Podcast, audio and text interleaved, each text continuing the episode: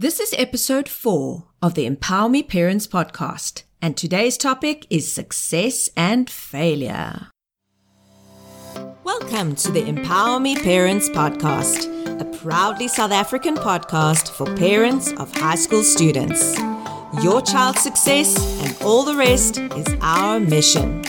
I'm your host, Master Certified Life Coach Nicole van Rensburg. Let's do this. Hi, everyone. Welcome to the podcast. I'm super glad you're here to hear this discussion about two topics that are quite near and dear to every parent and person and human's heart, and that is success and failure, as I said in the intro.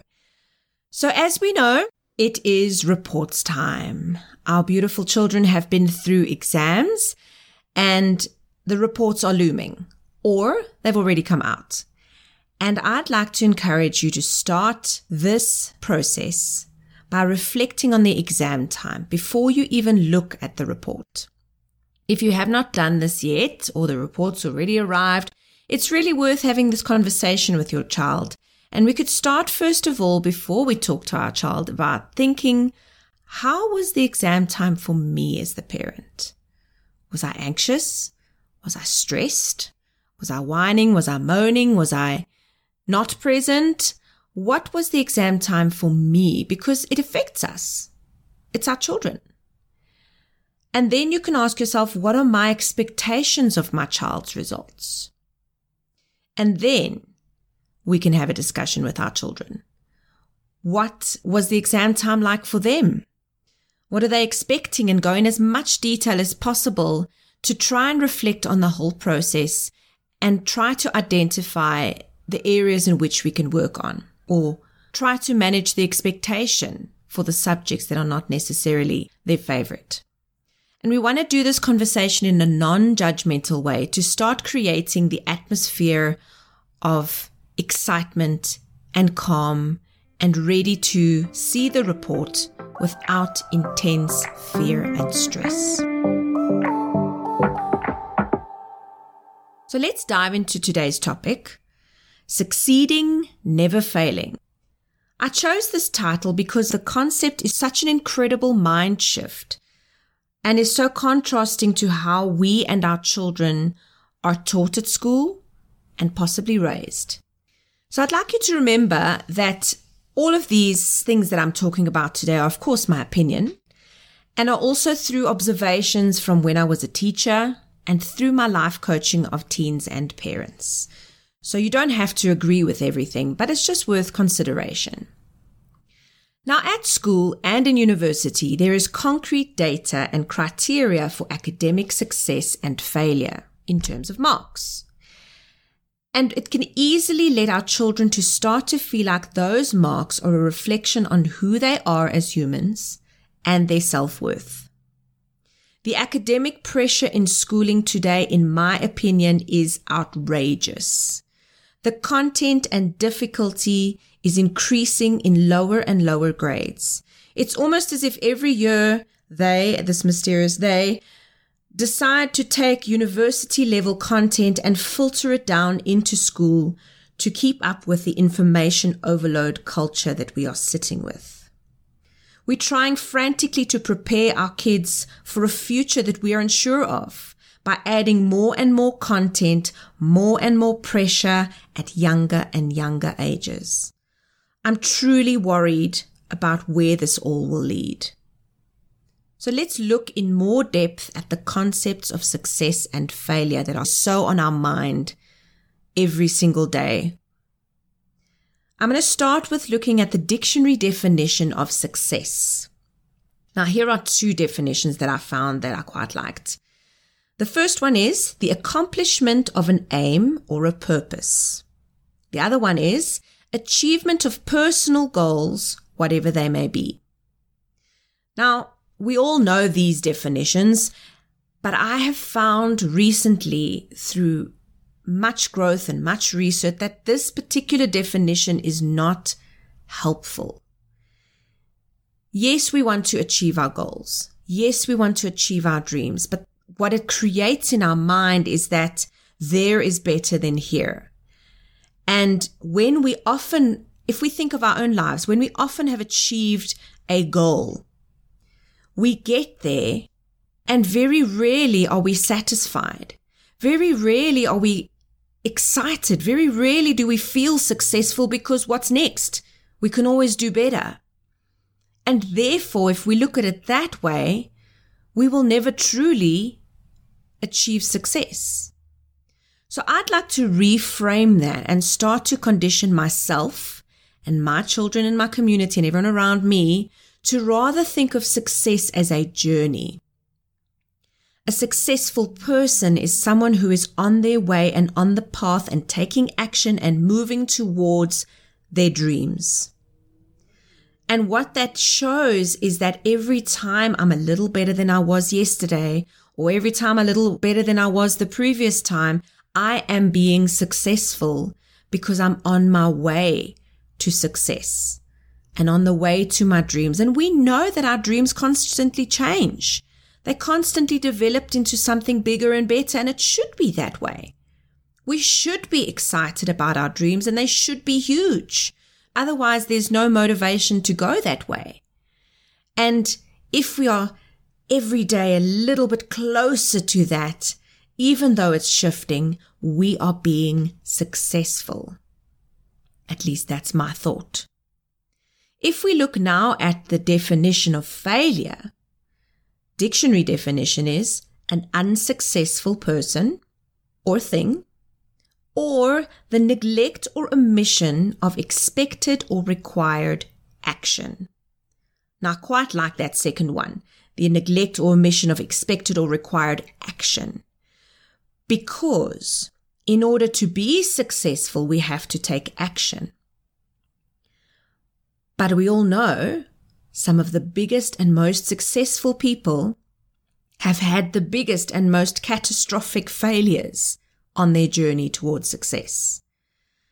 And if we look at failure as action based, failure is part of the journey towards getting to success it is not so devastating. I do not like the idea of an unsuccessful person. That implies that there's something wrong with you. That implies that something hideous has gone wrong and it's the end of the world. But if we look at failure as just an indication of this is not the right way or an indication of something we can learn and then pivot and move in the right direction or move in a different direction or completely flip the switch and still move towards our goal, that is a lot better. That feels better in my body. So failure can be defined now as learning. Failing is learning. And I think that that is a lot more encouraging than making failure this devastating, horrific event in your life. And so many famous people, so many successful people have testimonies about their failures, yet we forget about it. We look at their lives and we see this beautiful, magical situation and think that's so incredible. Look at everything that they're doing right. But we forget that they failed on the way to success and they probably will fail again because that's the journey of life. If you're moving towards your goal, you are risking failure. You are risking getting it wrong. But if you get it wrong, then you know, great. Don't do that. Let's do something else. It is not so devastating.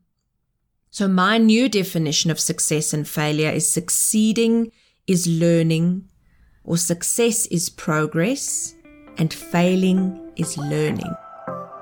How fun does that sound instead? If we then look at our children's report with new eyes, and we look at how we could read the report, yes, there's a definitive line of you've failed the subject or you've passed the subject. But in the schooling system, the success and failure in the, the government requirements I understand the need for this barrier or these definitions because you don't want to go to a next level without mastering the basics of the first. But we need to start focusing on different things. If these expectations and results on reports are not addressed correctly, they could be very damaging to our teens' confidence and sense of self worth. And we need confidence and self worth to do anything, to, to want to do things. It's fascinating to me that as adults, we're very aware of our strengths and our weaknesses and have hence chosen career paths or lifestyles that support this. Yet we do not do the same for our kids. We're so desperate for them to be good at everything. So they have options. What a lot of pressure. Now, let me tell you, I was not great. Okay, let's rephrase. I was terrible at physical science in grade 8 and 9 at school. I had absolutely no interest in learning how much work it took to pick a stone up off the floor and put it on a chair. I, at the time, did not possess the ability, due to lack of effort and lack of interest, to fully grasp these concepts. I also like to think that I don't think I had the talent at the time to grasp these concepts. My mind had not yet developed that kind of thinking. And therefore, I did poorly at physics. Now, lucky for me, I already at that point knew what I was good at and what career path I wanted to pursue, which was music. My parents, who I love so much for doing this for me, supported me 100%. When I dropped from higher grade maths, at that time it was higher grade, now it's core, to standard grade maths at the beginning of my matric year, they understood and supported me. Do I regret not excelling in physics and suffering through maths higher grade? Not for one second. Am I a failure in life because I did not become a doctor or a lawyer? No. Have I had less opportunities because I didn't take the recommended subjects to open millions of doors for me? No. My life, as you heard in episode one, has taken many unexpected and incredible turns that have really led to magnificent growth, that have led me to careers and shifts and changes and, and opportunities that I would not have had if I had suffered through physics and suffered through maths and possibly had a confidence knock in high school. If I had not spent my time honing my skills as a musician in high school, I probably wouldn't have studied music. I probably wouldn't have become a performer and all the rest. I love my life. And I feel like it's because I've focused on what I'm good at. Of course, we are hounded with things that we are not good at and we want to improve. Yes, of course. We want to get better at certain things, but I'm not focused on it. I'm not beating myself up because I'm not great at sports, which is another thing I'm not very good at. That's a place for somebody else. And I'm fine with it. And I'm not focused on becoming a sportsman just because I should be good at everything. So, what would happen if we as a society, parents, teachers, children, focused on nurturing and developing strengths? What would happen if all the time we usually spend on subjects that our teens are just not naturally good at or even hate, and rather spend the time on the subjects that they love and excel in, regardless of whether we think it's going to lead to a stable career or not? It's their life. Should they not love it? Now, I'm not saying we must let them fail these subjects of concern. I did not fail physics. I did not fail maths, but I did not do well at them. They do need to learn to persevere and try their best and deal with discomfort. But what I'm saying is let's channel more time into their talents and interests so that they can achieve excellent results in these, which will boost their confidence and help them be better and in a better mindset to tackle the difficult things, to tackle the uncomfortable things, because at least they know they're good at something. They're excelling at something. So it's a little bit okay not to be perfect at that. And it also helps them know that the subject results do not define them as human beings. Let's look at our children's reports, as I said earlier, with new eyes. Let's have a discussion with them about the subjects they like and dislike and why. Discuss why they're achieving and struggling and help them to see that they don't have to be excellent at everything because of the old saying, Jack of all trades, master of none. Let's support them in dealing with the difficult subjects, but not letting it break them down.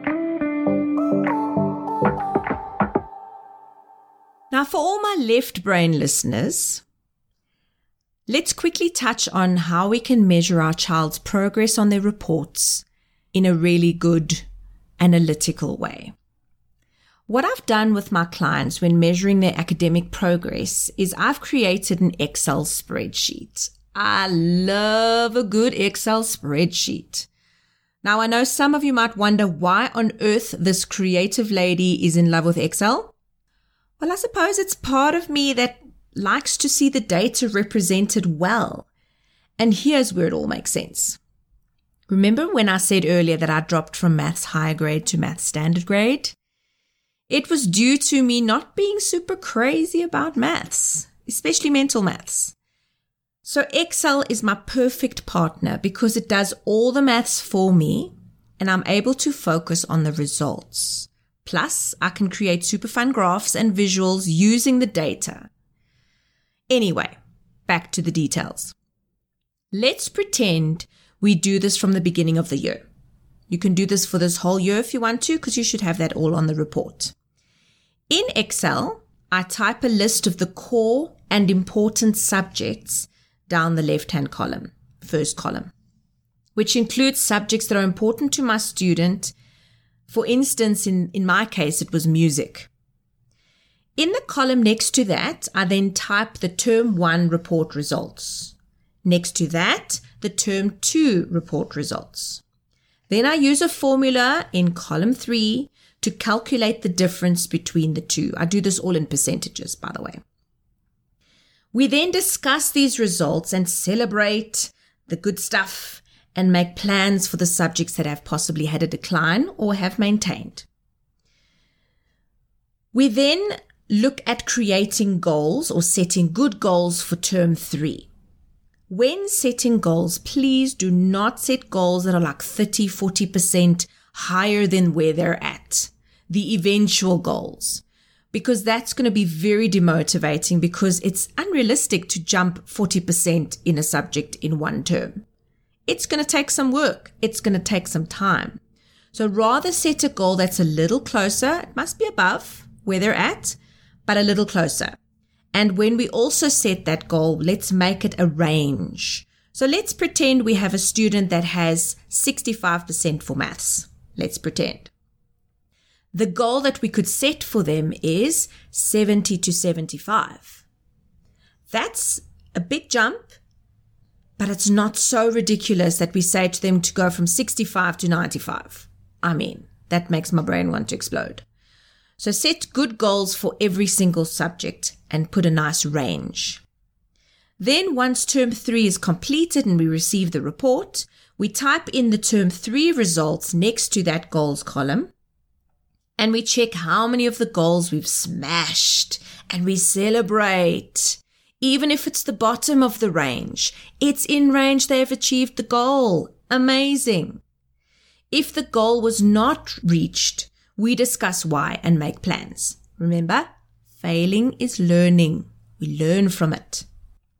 Then we calculate the difference between term two and term three, and we set the new goals for term four with beautiful ranges that are not impossible. And so incrementally, we help them to get to the eventual goal.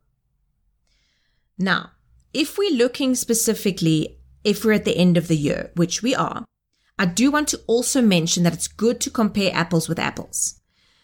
End of year result is generally an exam result, depending on the school's procedures, but we look at their exam result and we need to compare that to another time that they wrote an exam to check are they improving at doing exams because that's another beast completely and we'll have a separate session on that. So what we could do if your child's school does a June exam is we can then compare using our beautiful Excel spreadsheet. How did they improve in the November exam as opposed to the June exam? Comparing apples with apples. And that is an incredible way to really see what is going on. Because some students achieve beautifully in a term, a normal term where there's just tests sporadically throughout the term, and others completely flop in exams or really struggle with exams or really excel in exams. We don't know. Depends on the child. But it's good to compare apples with apples. And even when you're looking between term two and term three, remember that you're comparing an exam with a regular term. So also bear that in mind. So Excel is a fantastic tool for tracking and assessing progress in this way, as you can keep it for all the years that are in high school. Amazing! I love it. So fun. And if using this tool makes you break out in a sweat because Excel is just too much for you, it happens. It's fine. Then use a book and a calculator. And if that's too much for you, then that's what my company's for. Hire your child a life coach. And then we will do all the tracking and we will create beautiful presentations for you and you can just bask in the glory of your child's growth. Whatever floats your boat, as long as we are looking at the report and not only seeing just the term isolated. We're comparing, we're tracking progress, we're seeing the ups and the downs, and there will be ups and downs going up. Because as they increase in grade, the difficulty increases, the expectation increases, so there will be a natural decline slightly between certain grades, and we should expect that. Just because your child was achieving straight 90s in grade 4 does not mean they will achieve straight 90s when they get to grade 10 it is not realistic because as the subject content increases, the difficulty increases, it will become more evident where their strengths lie and where their weaknesses, and I put that in quotation marks, are. And we should be focusing in on the strength areas.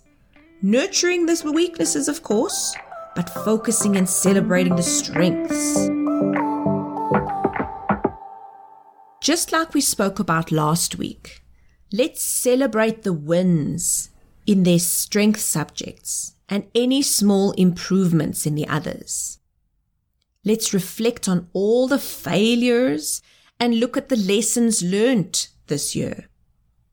Then, most importantly, let's reflect on all the other highlights of the year and do this every year to show them that they're not only academic beings, but beautiful humans who are imperfect, but are growing and improving and finding their love and their purpose in life. I'd like to end with a quote by an incredible woman who's a former number one ranked American triathlete, cancer survivor, and brilliant motivational speaker, Siri Lindley. I saw Siri give a talk at an amazing international women's conference earlier this year, and she inspired me so much with her passion, with her determination to focus on what she feels is important in her life. If you ever get the chance to watch a talk by this firecracker, grab it with both hands. So her quote reads as follows. Let's learn to dance with failure. When you fail, you learn. When you learn, you grow.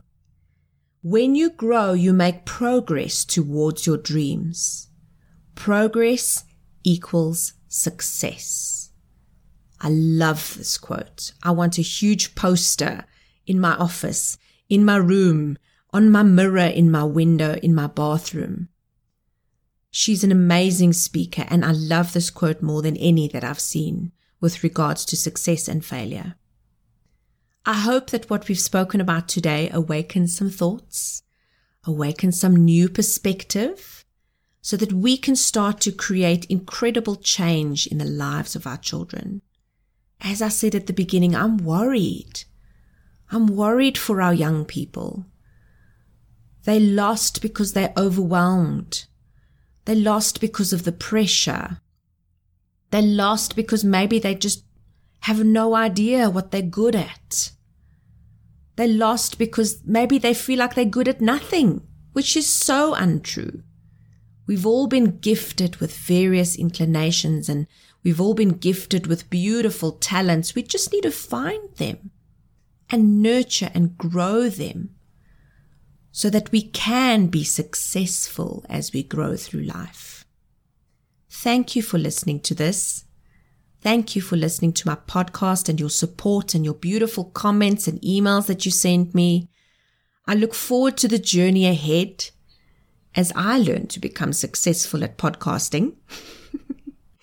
and as I fail through podcasting and learn through that, I really look forward to this beautiful journey we're on together. Bye bye. Hey, if you enjoyed listening to this podcast and want to take things to a new level in your or your child's life, visit empowermecoachingsa.co.za and sign up for one of our personalized coaching programs. Let's do this. See you next time.